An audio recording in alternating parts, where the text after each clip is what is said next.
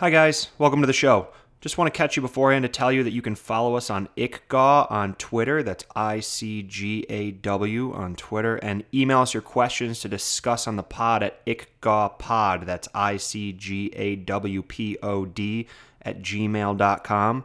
If you enjoy the show, we'd love it if you drop us a five star review, subscribe, and tell your friends to check us out on iTunes, Spotify, or wherever else you find your podcasts.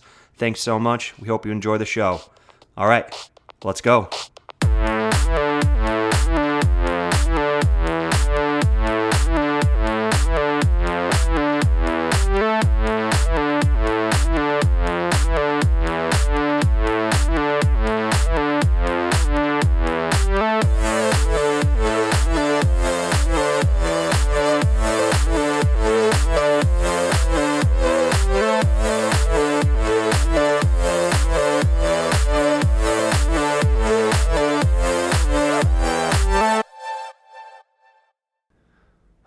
Hi, hello.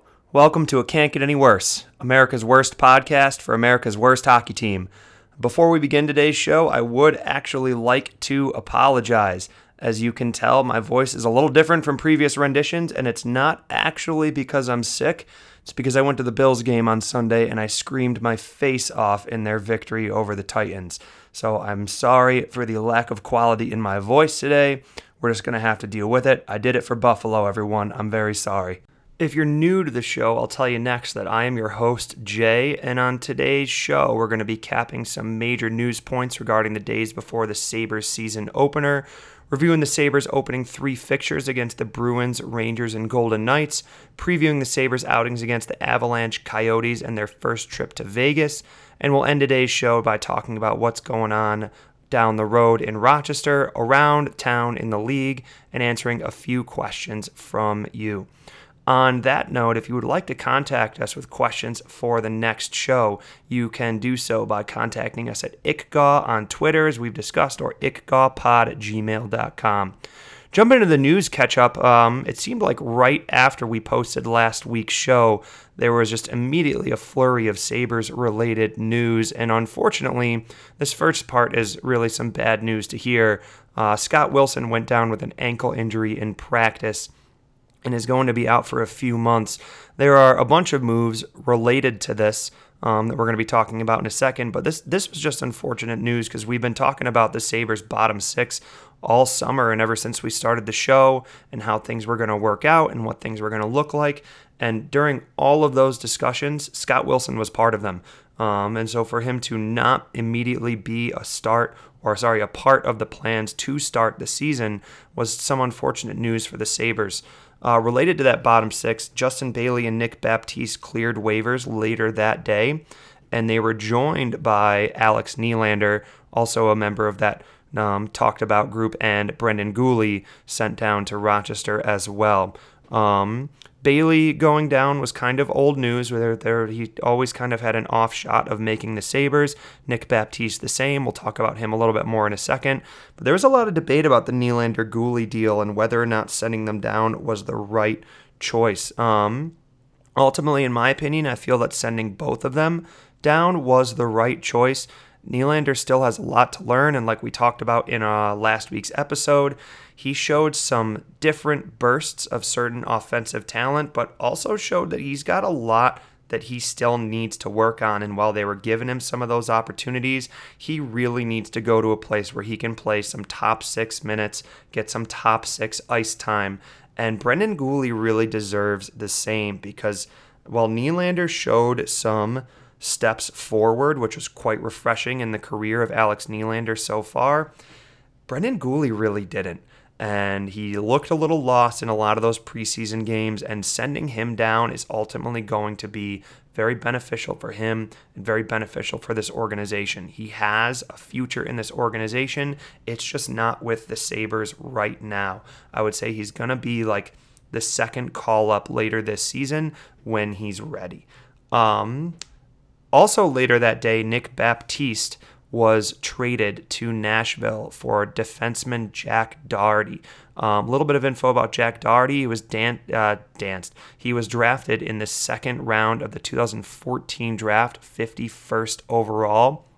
And he had a pretty impressive point total in junior with the Portland Winterhawks. He had 11 goals and 41 assists there. But since then, he hasn't really made the AHL his home. He's had two goals, 11 assists, and one goal, 11 assists over the last two seasons, and he's yet to make an NHL appearance. Um, trading Nick Baptiste is sad because we've always really liked him and his little bromance with Justin Bailey, but we sort of knew that something like this was coming. We have probably seen the ceiling of Nick Baptiste, and it's quite frankly, not that high. And this is a chance to try out somebody else's Nick Baptiste, albeit in the defensive form, and see if we can't get more out of them than their previous organization could. Ultimately, at the end of the day, I think we really knew that one of Justin or Nick was going to be moved, and Nick Baptiste, at the end of the day, probably had more value than Bailey. He's a slightly more complete player than Justin Bailey at this time. And we talked about last week or the week before about how the end of this era of prospects, while sad, is a good thing. Um, while we like both of them, the quality of the prospects in this organization are far higher than three years ago when Bailey and Baptiste were coming into the organization. And the end of this era is ultimately a good thing. Uh, later that week, the Sabres claimed Remi Elie off of waivers from Dallas. Um, he was another 2014 round pick, uh, second round pick rather, and he was the 40th overall. He's a solid winger with good effort on the forecheck, has a slight lack of skill and hands. Um, there, he's kind of an interesting player because he was probably projected to be higher than he is currently. He had some really solid years of scoring in the OHL before he was drafted, and it's easy to see why if you do a little digging. Because here's a little fun fact he played with Connor McDavid with the Erie Otters. And he had several seasons of point per game production, which never really translated to the NHL so far. And I mean, it's probably because he's not playing next to Connor McDavid anymore. Uh, last season, he had six points, eight assists in 72 NHL appearances. Ultimately, he's not coming in to put in that point per game status. He's more coming in to be a bottom six winger. This is his second full season as an NHL pro, so there's still a lot of room for him to grow. Um, we're getting a hard hitting, tough working guy. He's not the fastest skater. He doesn't have the best hands, but he's another type of Sobotka type, Girgensons type, Scott Wilson type. And this was probably a result of Scott Wilson going down injured and just looking to flesh out that bottom six a little bit. Um, but Scott Wilson injury aside, if you think about it this way, Botterill flipped Nick Baptiste for a defenseman and then paid nothing to acquire a replacement for Baptiste. So while this isn't a blockbuster, it's a good little move that Botterill, he just does these things so well. And if we add up all the little moves that he does like this, he's making those blockbuster, bust, bust, ah, blockbusters. But he's also pulling off these little ones really well. And so, a couple quick little flurries of news that occurred before we move into our game reviews. And the opening game is uh it's not going to be the funnest one to talk about. The Bruins open up the or sorry, the Sabres open up the season by getting blanked at home to the Bruins for nothing. And you could kind of see this coming in the result that the Bruins had the night before. They came to town after being just absolutely demolished by the Capitals 7 0 in DC. Uh, Rask was pulled for Halak after the fifth goal that night. And so there was a little bit of a narrative about who we were going to see. The original plan was that it was going to be Halak, but both goalies played the night before. It ended up being Halak, and nothing really went well in this game. And there, while there might have been a bright start aside from the numbers on more of an effort standpoint, early on, Marchand sucked the whole defense to one corner of the ice and played it across to Chara, who had just a year and a half to pick his spot on Carter Hutton.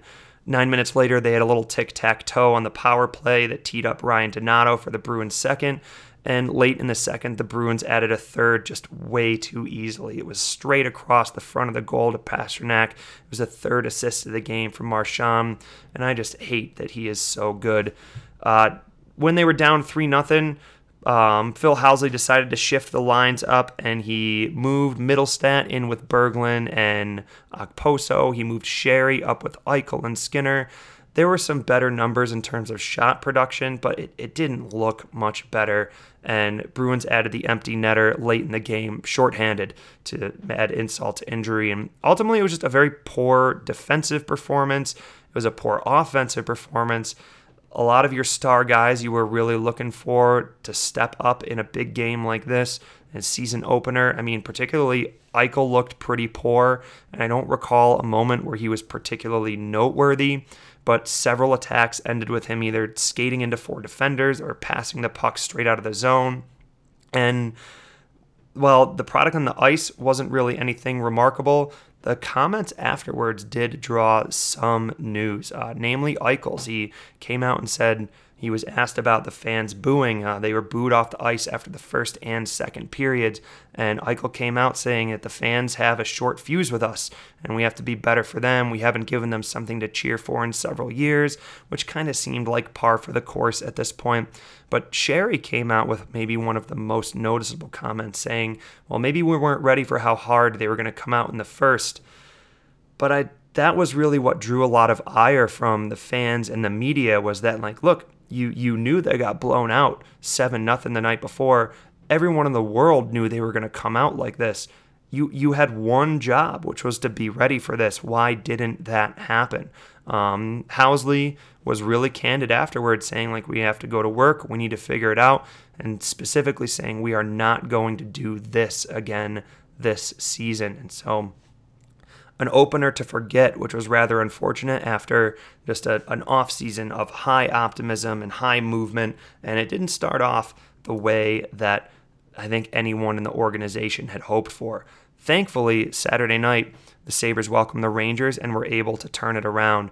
Last week, we talked about those just the worst case scenarios for what could happen in these opening games. And game one, happened. Our our worst case scenario was that they would just get blown out in their tough litmus test. Worst case scenario for game two would be that they would play a Rangers team that's in the process of entering a rebuild and find out that they aren't good enough to beat them either. And thankfully, that wasn't the case as the Sabres came out in a 3 1 win.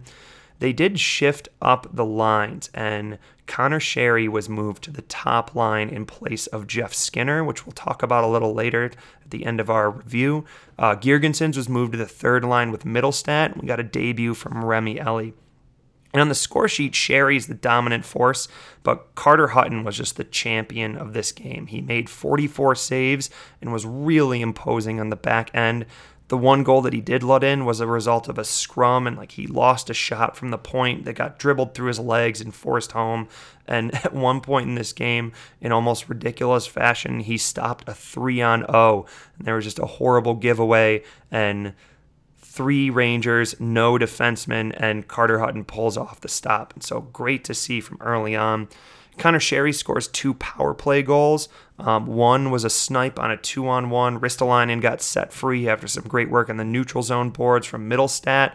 He squares it right across from Sheary, who picks the far side of the goal for the Sabres' first goal this season. And early in the second, he scores again in the power play. Little tic tac toe from Eichel to Reinhart, straight across the goal for Sheary to hammer home.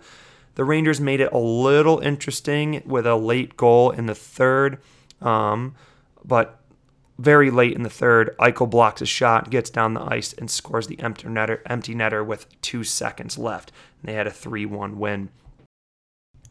And if you were that Buffalo sports fan going into work on a Tuesday after a long weekend, I don't think there was any better way to go into work than after a sandwich Sabres, Bills, Sabres victory. And that last piece of bread with the Sabres was coming in their fixture against Vegas on Monday. And from the very beginning, the Sabres just took it to Vegas. Vegas had their opportunities, and Carter Hutton faced a lot of shots, as we'll talk about. But right from the very beginning, they jump off to an early lead with Jack Eichel with just a power play blast. Had a great feed from Ristolainen, finds Eichel just hanging out in Eichel land, and he just lets it rip. They followed it up with a three goal second period from the Sabres. Eichel's second was just a great back to front play. It started with Ristolainen, who makes a great pass to Eichel. He flips it into the corner, plays off Sheary, back to Reinhart, back to Eichel alone, all alone in front in the slot. He sells Fleury and backhands it high above him. Um, the Vegas, did they score then? Yes, Vegas added um, or contributed one in that period. Uh, Haula got into position and let off a wrister. It took a deflection and ended up past Hutton. Um, but right after that, uh, Sabres had a simple wrister from Scandella that maybe got tapped by Berglund on the way in. And they had a hammering home from Pominville off a great Rodriguez feed that sends the, fa- the Sabres out 4 1 winners uh, out of the second period. In the third, Marchessault ended up free in the slot with nine minutes left, and he beat Carter Hutton high on the right. Um, and that was about it in terms of note for the rest of that game. Eichel did hunt the hat trick at the very end. He just missed the side of the neck, uh, the net. Um, it was ultimately it was just a hard fought, well played game from the Sabres. And the stat that everyone wanted to talk about afterwards is that the Sabres went over 500 for the first time since 2013 and you could see it in the post uh, post game interviews what that meant to everyone. Scandella said afterwards that there's just a new air and a new culture in the room, and there's just a new attitude and energy. And he actually smiled, which the guys interviewing him called him out on, and for good reason. I remember clips from him last year where he just looked absolutely miserable. He could he, you could tell he was really excited to be coming to Buffalo and he was livid about the way that last season turned out. And talking about the Bills a second ago, Captain Jack Eichel shows up in his post-game interview in a Bills hat, and it was a really interesting interview to see because I mean, after echoing Scandella's uh, sentiments about the culture win, uh, Jack talks about the similarities between the Bills and the Sabres getting hard fought wins this weekend. And he was asked about comparisons to Josh Allen about being just faces of rebuild, of trying to get two organizations out of the bottom. And you, you can tell that these guys have probably communicated before because uh, Josh Allen gave an interview in a Sabres hat last week. And at the very least, if they're not communicating, you can see a bit of mutual love and respect between the two over these three games, you've definitely got some players making moves up in their standings and making moves down in their standings. So, a couple players who are doing really well after these first couple of games. I've got Sheary, Ristolainen, and Carter Hutton penciled down. I mean, first off, Conor Sheary's starting these three games, really two games since the Sabres were blanked, uh, with two goals and an assist, and has moved from that second line up to the top line with uh, Jack Eichel and Sam Reinhart. He has looked really impressive, and you can tell that he has way more to his game than just speed. There's an intelligence there, there's an effort there, there's an ability to be a playmaker there um, that I don't know that we necessarily thought was going to be immediately apparent. I had, I had kind of penciled Conor Sheary as just a better CJ Smith, and he's shown that he is a far more complete player than uh, than my assessment would have would have allowed him to be. Um, other player I have penciled down here for just a really strong performance is Rasmus Ristolainen. He is laying hits. He's a part of the possession and he's passing really, really well. He had a 90% pass completion against Vegas. Those are kind of numbers that we haven't really seen too much from him. Um, he's always been a guy who has the ice time, but he's not always put up the other numbers to warrant that ice time. And that's good to see in a world where we don't want to see Rasmus Dahlin just being thrown to the wolves with that kind of ice time to start off. He's been really impressive in the opening parts of this season. The other standout performer is Carter Hutton. I mean, if you leave the Boston game aside, which I think all Sabres fans want to do, uh, he saved 43 out of 44 against the Rangers and 35 out of 37 against Vegas. He's imposing, he's strong, um, you can tell he's communicating really well with the rest of the defense. And something that we just haven't seen out of a Sabres goalie in a while, he also gets linked up in the play very often. He's frequently trying to play the puck out of the back, keep the puck moving from the back, and avoid covering up whenever possible. And that's kind of refreshing and really neat uh, as well. Just a different facet to the game for the Sabres' ability to play out of the back. Uh, I've penciled two players who are kind of struggling so far, and I don't think these will really be too much of a surprise. Um, it's not that they've played particularly poorly, it's just that we talked a lot about them in the offseason, and we haven't really had too much to talk about them so far in these games. That's Jeff Skinner and Tage Thompson, who have both found themselves falling down the lines. Um, I'll go with the slightly more critical case first in Tage Thompson. And look, I'm, I'm not condemning his Sabres career. Um, I'm just thinking that coming out of camp, if you had to consider all of our top young offensive prospects, I think Tage Thompson was right at the top over Casey Mittelstadt and certainly over Alex Nylander. He had earned a, t- uh, a second line spot on that opening night roster. Unfortunately, in these first three games, he hasn't done too much to earn it since. I'm interested to see what's going to happen with him over the next couple of weeks. If it continues, I'm certain that we're going to see him down in Rochester sooner rather than later, but maybe he grabs this third line spot and really starts letting it rip, and we'll see what happens there. Slightly less concerning is Jeff Skinner in that he has had some flashes of some really impressive skating and some really impressive playmaking. It just hasn't fallen for him. Um, he's been in good positions. He's made the right plays. He's taken a couple good shots. He, they're just not going in right now.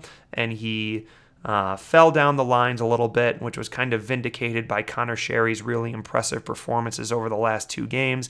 Um, I, I don't think Jeff Skinner has been bad. The numbers just haven't been there in these first three games. Not panicking. I think we're going to see some great numbers from him this season. He's also in the past been kind of a streaky player, and maybe this is one of those off streaks. And so, like we said, we're not panicking about either of these guys. I think we just we just had some some higher expectations going in, and um, there's definitely some room for, for improvement from both of these guys. Join us in part two. We're going to be previewing the Sabres' next three fixtures against the Avalanche, Coyotes, and returning to the Vegas Golden Knights. See you in part two.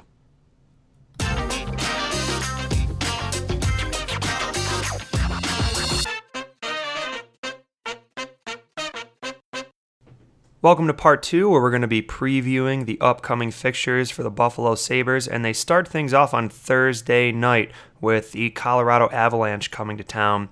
And Colorado's coming into this season hoping to keep the momentum going. Um, a few seasons ago, they were really found around the bottom in similar positions to the Sabres. And last year, the trading of Matt Duchene out of the locker room and the ascendancy of star players like Nathan MacKinnon and Mikko Rantanen really powered them to their to a playoff appearance where unfortunately it didn't go exceptionally well. Um, but I don't think anyone last year pegged them as a playoff team. And so they'll be looking to keep that momentum going. They don't have a whole lot of off-season moves to talk about. Um, they started off in really strong fashion by acquiring Philip Grubauer. If you'll remember, um, the Capitals traded Grubauer and Orpik for just, I'm pretty sure, just a couple of picks, um, really with the idea that the Capitals were trying to shed Brooks Orpik's contract. It was kind of a weird way that it played out in that the Avalanche bought out Orpik, who then re signed with the Capitals um, for less money than he was making with the Capitals, but collectively he was probably making about the same between his buyout from the Avalanche and his minimized contract from the Capitals. Um, but out of that circumstance, the uh, the Sabres ended up with a pretty good goalie to comp- uh, complement their back end. They have started their season out with uh, two straight wins against the Wild and the Flyers, and they do play tonight as of recording on Tuesday against Columbus. And so by the time you guys listen, you'll probably know uh, what the Avalanche record will be going into this game against the Sabres. Um, so it's it's a season of hope for the Avalanche. Probably the best part for Avalanche fans this year is the the Ottawa Senators, who we've we've picked on a couple times in this show, and I'm going to try to stay away from that in this uh, this this episode. But we we do need to talk about that. The Avs have the Senators' first round pick from that Duchene trade, and it's not protected. Um, and because of this trade, I am I am sure that we will see the end of unprotected first round picks being traded um, when the Senators made this trade, they were really good. And so when they traded their first round pick, they were probably thinking that at the very lowest, or very highest rather, this was going to be a 20th overall pick. And now, now we're looking at the state of the Ottawa Senators, and, and this, this is more likely to be a first overall pick than a 20th overall pick. It's going to be a lottery pick with what the, the, the, uh, the Senators are projected to be. So the Avs they, they have like two possible, every possible scenario is something they could be happy about this year. They could either be a really good team and still have a really good chance at getting a, world class prospect like Jack Hughes next season by using that Senators pick, or they could be a really bad team and they could have an even increased prospect of having of getting a, a look at a guy like Jack Hughes next uh, in the next draft because they'll be going at it with their own pick and the Senators pick. So it'll be an interesting season for the Avalanche. Um, I think if they were really trying to make those next significant steps forward, you would have seen them make some moves. I think they're just going to keep trying to go with their youth movement. They're early in their rebuild with a with a really young core, very similar to the Sabres. So I, I wouldn't be uh, like jumping jumping out of my seat as an Avalanche fan this season, but they they're certainly riding the coattails of a great season from last year. After that game, that comes to the end of the Sabres' four opening home fixtures, and they will travel away to the Arizona Coyotes on Saturday, the 14th. It's a 9 p.m. fixture. Um, and the Coyotes are a team that's always seemed to be a step behind the Sabres in the rebuilding process. That's mainly because they have just been shafted in the draft lottery for several seasons. You'll remember that year that they missed out on Eichel and McDavid. I mean, we we as Sabres fans felt that we were significant losers at the time by getting Eichel instead of McDavid. If you think about being a Coyotes fan, to fall out of both of those and not get either of those is a pretty pretty damning result. Um, and I mean this this past draft lottery was no exception, where they fell two places from finishing third overall to having to pick fifth overall. Um, they have opened the season by uh, having two straight losses against the Stars and the Ducks, and they'll play the Ducks on Wednesday before playing the Sabres on Saturday. We will see in this fixture their new captain, Oliver Ekman Larsson, who signed a new eight year deal rather than entering free agency in the off or coming off season. Someone we probably won't see is newly traded for Alex Galchenyuk. You'll remember he was traded one for one for Alex Domi with the Montreal Canadiens, but he's currently out week for week with a lower body injury. The last bit of our preview is rounded out with an away outing to Vegas, 10 p.m. Eastern Time on Tuesday, the 16th. And it's going to be a really big question mark about whether or not the Sabres can play like they did in Buffalo in Vegas. Um, I think Vegas is going to have a little bit more to their game after getting worked over by Buffalo the week before. To open the season, Vegas has beaten the Sharks and dropped one to the Flyers, beaten the Wild, and then dropped one to the Sabres to open their season. Before they play Buffalo, they play the Capitals, the Penguins, and the Flyers. And then they play the Ducks shortly afterwards. So I'm looking at this Buffalo fixture thinking they're going to have played a lot of big games. And then the Sabres come to town, and it'll be really interesting to see what what what's going through the head heads of Vegas Golden Knights players when this game comes around. If they have come off three great victories over these big teams, could be looking at kind of a trap game for Buffalo and maybe a good time for Buffalo to come to town. If they've been getting worked over by these three teams and Buffalo comes to town, Vegas could be in prove it mode, much like the Bruins were on the Sabres opening night.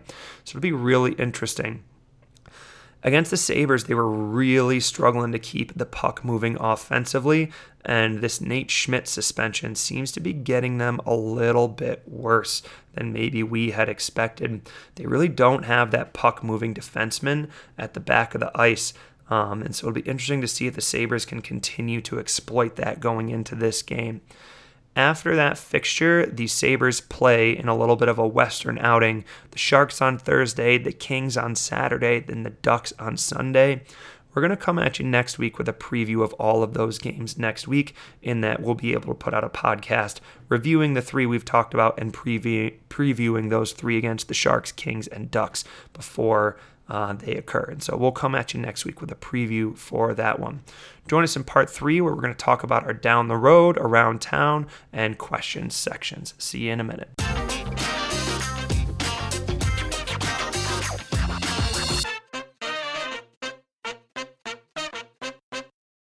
Welcome back to part three, where we're going to be talking about down the road, around town, and talking about a few of the questions that you guys emailed in. And opening up Um, opening weekend for the Amerks was not quite as much fun as opening weekend for the Buffalo Sabres. Uh, the Amerks dropped two straight to the Charlotte Checkers, 6 2 and 4 2 on Friday and Saturday night. And it was a rough opening night for Pegula's newly acquired stadium all around, both on the ice and off the ice. There were a lot of grumbles about concession service, concessions logistics, seating. It just it was very interesting to see a building and an organization that was so clearly not prepared for opening night. Unfortunately, I couldn't make it for Saturday's game, so I cannot immediately comment on my personal experience about whether or not things improved. Um, but there were a lot of grumblings with Friday night um, that it will be interesting to see if things are corrected and adjusted going forward. It's tough to talk about positives from a 6 2 and 4 2 loss to open the season, but I'm going to pick out a few. Um, one that Sabres fans will want to hear is that Alex Nylander has not looked terrible. Um, he hasn't looked great, but he hasn't looked terrible. He has recorded two assists so far. Um, he's linking up offensively, and like we talked about earlier, he's getting that top six ice time, which he really needs to get to develop.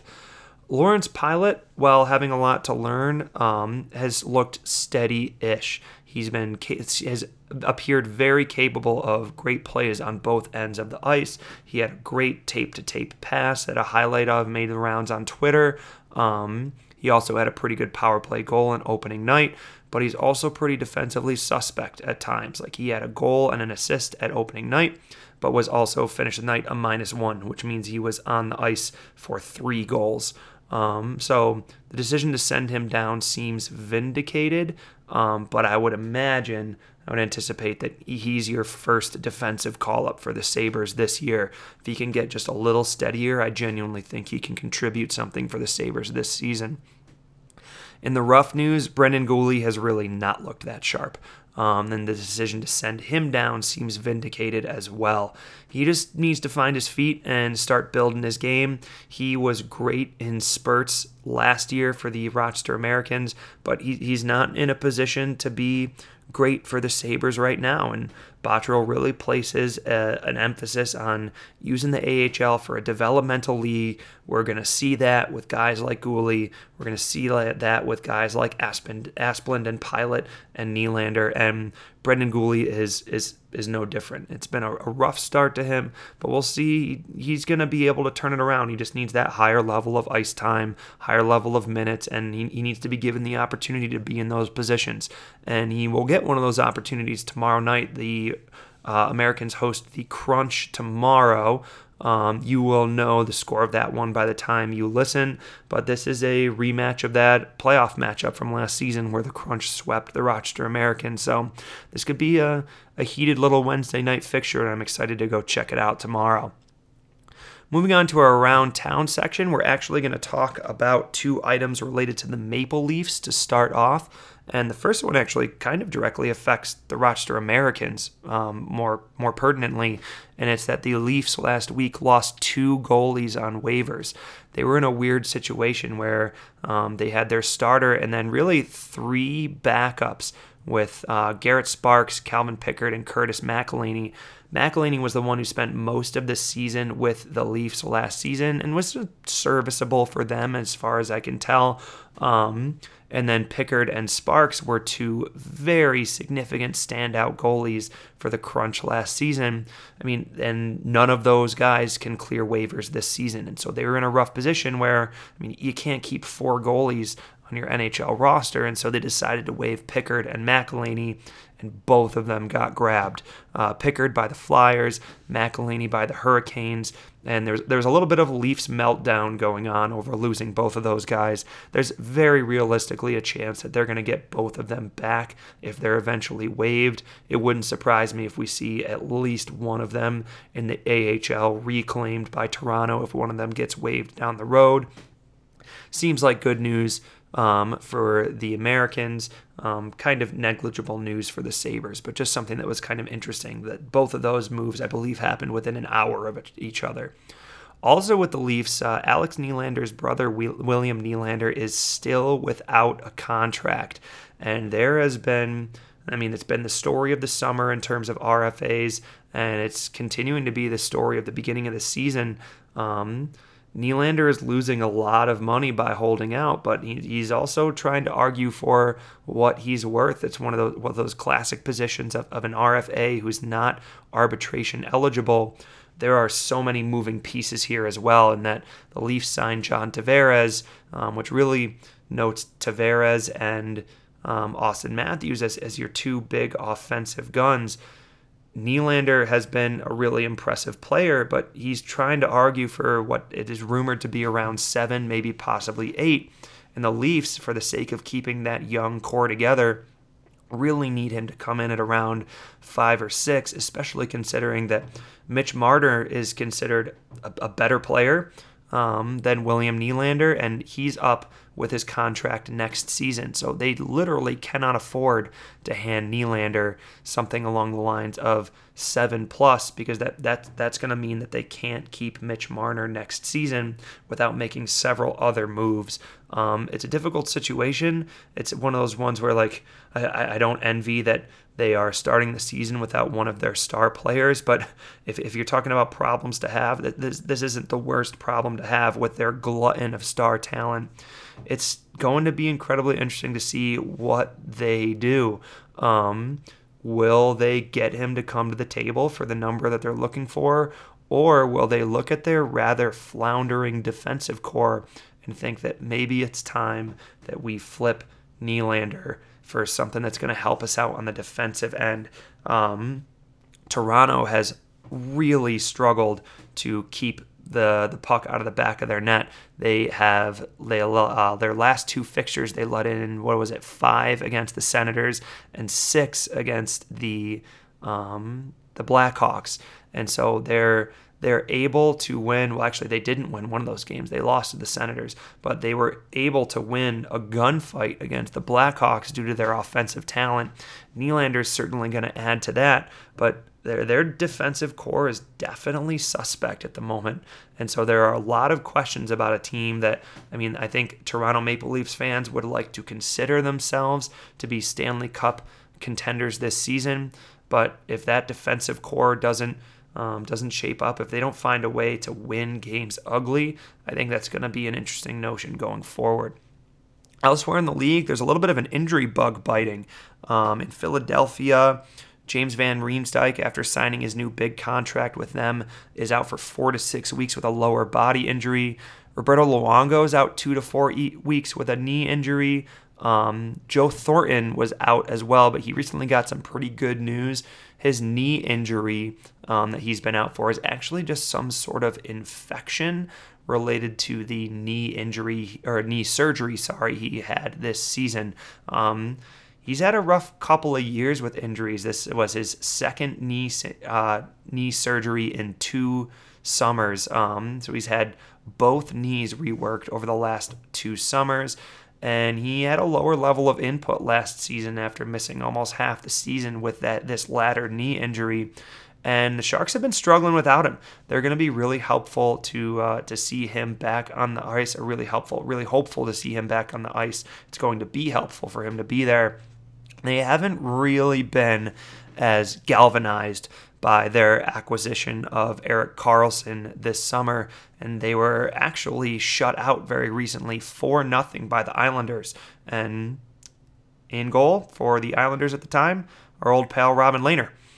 Um, the Sharks are going to want Thornton back as soon as possible, and while they were stoked to have landed uh, Erik Karlsson this summer, got to remember that they were in the Tavares hunt until very late this summer and bringing Thornton back on that one year deal was sort of a plan B. And it's I think they'd still rather have that plan B than no plan on the ice. And so they're gonna get that plan B back soon. But I think mean they they they've they're missing a top line center right now, which is definitely halting a team that I, I think a lot of us thought were going to be very clear Stanley Cup contenders this season, off to a little bit of a rough start. Elsewhere in Columbus, Brandon Dubinsky's out four to six weeks, and this is on top of that news that Seth Jones is week to week with a lower body injury. If you'll remember, he went down in that Kraft Hockeyville game against the Sabres. So a little bit of an injury bug going around the league. Um, I don't think it's anything that's going to completely ruin anyone's season, um, but definitely affecting the opening weeks of the NHL season as we move forward. To end the show today, we're going to talk about two questions that were emailed in. Remember, you can find us on Twitter at ICGAW or email us at icgawpod at gmail.com. And Thomas emailed us to ask what I thought of the Tom Wilson suspension. And I don't want to spend too much time on this because if, if you're listening to this show, this happened right after um, last week's show, and it, it, it's old news at this point. So I, I don't want to keep um, beating this horse. But very quickly, Tom Wilson was suspended 20 games for his hit on Oskar Sundqvist in a preseason game. And again, it's old news by this point, but he was fined $1.2 million as a part of this suspension. That's actually more than the salary he's going to make this season. Um, if you're up to speed, you will know he did sign a contract where he received a $5 million bonus this season, but his salary is actually under that 1.2 million dollars. So while he got 5 million this summer, he won't see a paycheck this season. Um, ultimately, at the end of the day, just quick quick points. Um, this is not the worst hit that Tom Wilson has had, but it is his fourth suspension in 105 games, and this was the one where the NHL finally decided this is it, this is enough, you're done. I think the hit on Zach Aston Reese in the playoffs was much worse than this one. Um, and a lot of people were saying, like, oh, well, it's Sundqvist Sundqvist's fault. He shouldn't have been going into that zone of the ice with his head down. And I, I I, I kind of agree with them. Um, but at the same time, Tom Wilson has been a dangerous, possibly even predatory player. And this is something that the NHL is trying to stop. And previous one game, three game suspensions haven't stopped him. And here he was in a preseason game doing it again, and they threw the book at him. Fourth suspension in 105 games, I think, says all you need to know about the situation. Um, I don't like their inconsistency with it, but I think this is this is their they're finally putting their foot down on this situation, and I, I think it's the right move. Um, I like Tom Wilson as a player. I like Tom Wilson as the competitor. He's got to knock this off. Um, the, the the game is moving past this, and the for the sake of literally for the sake of players' lives, this part of the game needs to go, and he needs to learn to let it go. Um, next question comes in from Andrew, also emailed in, and he sent in a neat little video um, by TSN where they um, were talking about most points by a rookie defenseman in their draft year. And the reason this is cool for Sabres fans is for two points. Um, number one, we're obviously talking about Rasmus Dahlin. And number two, second on this list from the 82 83 season with 66 points is Phil Housley. Um, now, the top of the list is Larry Murphy um, in 80 81. He had 76 points. There are two Calder winners. Um, in Ray Bourque and Denis Potvin in 79 and 73 out of order there, I'm sorry, respectively. And uh, two questions he had for me that they actually talk about in this video are uh, Can Dahlin crack this list? And can Dahlin beat Housley on that list? Remember, Housley had 66 points. Um, and I, I, hate to be a, a, Debbie Downer here, but no, I don't think so. Um, it's too much. I think 40 points is a great season from Dahlin, and 30 points is good. And right now, just frankly, logistically, realistically, I, I don't think he's getting enough ice time to get those sorts of points. Ristolainen is eating minutes right now, and he has earned those minutes. Um, he's had excellent performances in two of the last three games. And so the way he's eating minutes, he's averaging around 25 and I, I think he's going to continue to get that. Dahlin's averaging well under 20, and talking about just point accumulation. Risto's eating up minutes on that top power play line, and Dahlin occasionally gets out on that second power play line.